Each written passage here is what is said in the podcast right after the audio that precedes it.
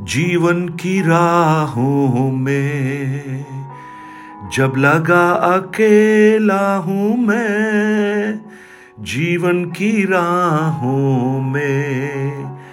जब लगा अकेला हूँ मैं, शक्ति दी मुझे अपने वचनों से।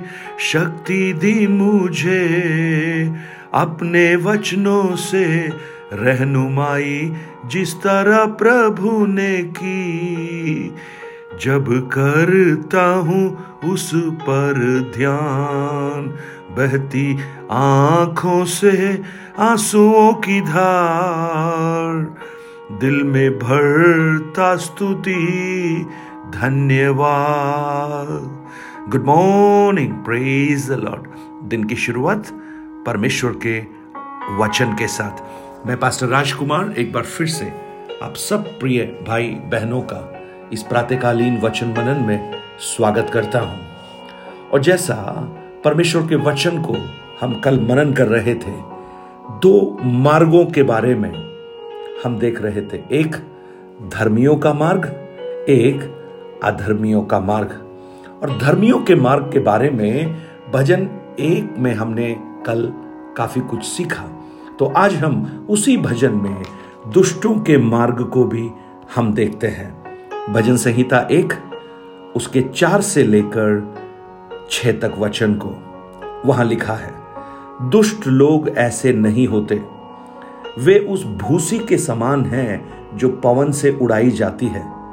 इस कारण दुष्ट लोग अदालत में स्थिर न रह सकेंगे और न पापी धर्मियों की मंडली में ठहरेंगे। क्योंकि यहोवा धर्मियों का मार्ग जानता है, परंतु दुष्टों का मार्ग नाश हो जाएगा। देखिए, धर्मियों के प्रति कहा, वो वृक्ष के समान है, उसके पत्ते कभी मुरझाते नहीं हैं, वो फलता है, और जो कुछ वो करता है, वो सफल होता है। लेकिन दुष्टों के बारे में लिखा है, दुष्ट ऐसे नहीं होते। लॉर्ड यानी उनका जीवन जो दिखाई देता है, वैसा नहीं है।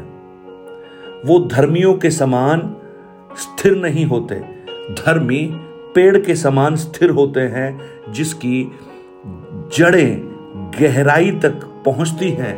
परंतु दुष्ट के बारे में लिखा है, वो भूसी के समान है। भूसी के समान। कई बार हमें एक तरह से भ्रम होता है क्योंकि जब हम देखते हैं तो हमें ऐसा प्रतीत होता है कि दुष्ट लोग बहुत फलवंत हो रहे हैं।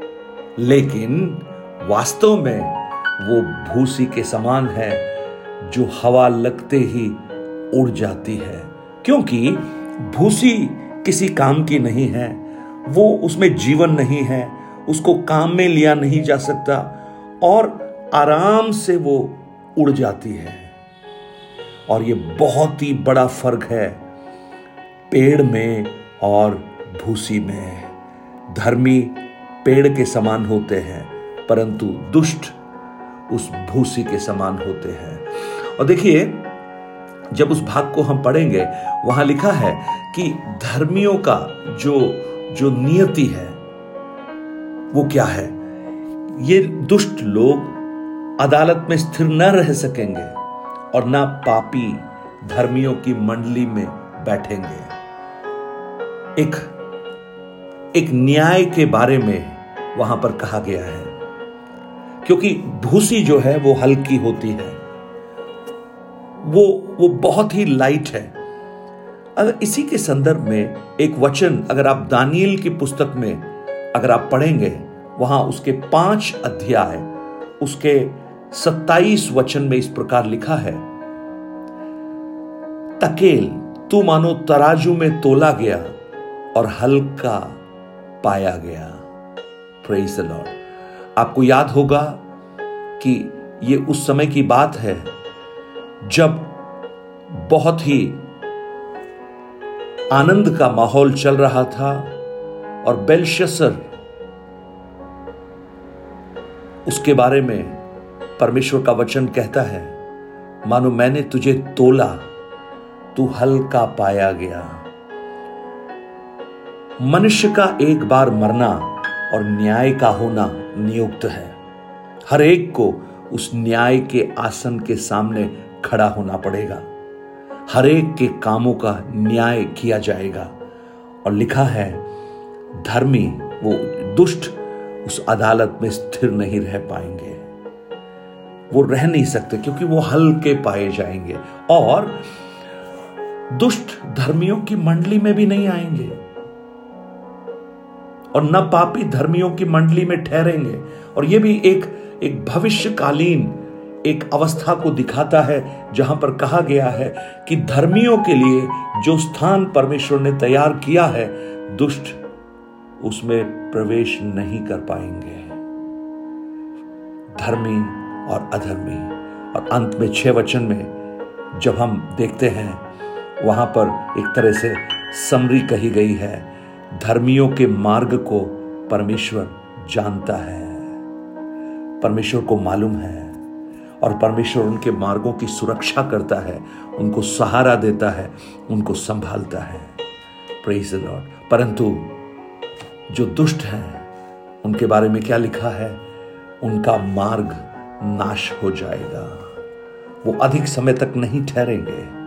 ऐसा लगेगा कि वो हैं, लेकिन वो ठहर नहीं पाएँगे।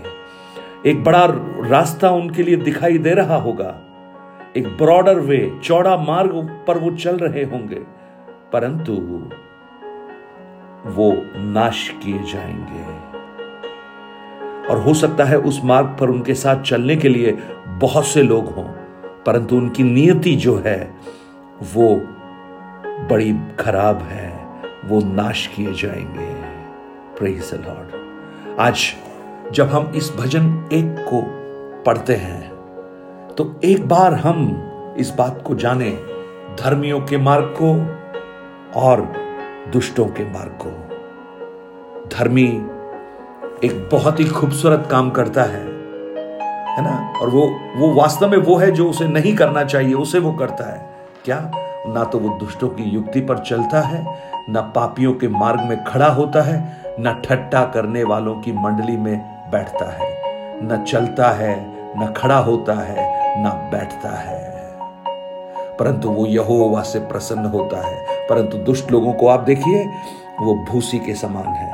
भूसी आपने देखा होगा, गेहूँ के साथ होती है, वो जब अलग की जाती है, वो एक छोटी सी हवा ही उसे उड़ा कर ले जाती है।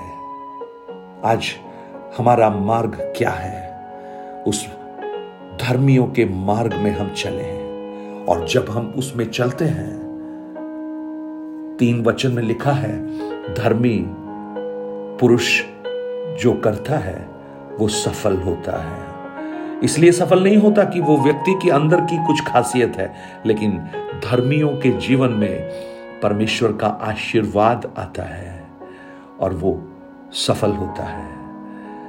यूसुफ को हम देखते हैं, यहोवा उसके संग रहता था, इसलिए जो कुछ वो करता था, वो सफल होता था। आज मेरी प्रार्थना है, हमारे मार्ग हम देखें और ये जांचें कि हम कौन से मार्ग में चल रहे हैं। क्या दुष्टों का मार्ग लिया हुआ है, या हमारा मार्ग धर्मियों का मार्ग है।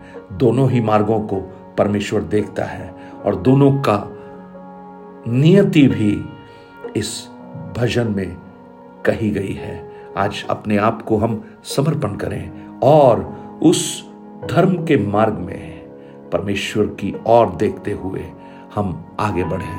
स्वर्गीय पिता, हम धन्यवाद देते हैं आज के इस दिन के लिए जो आपने हमें दिया।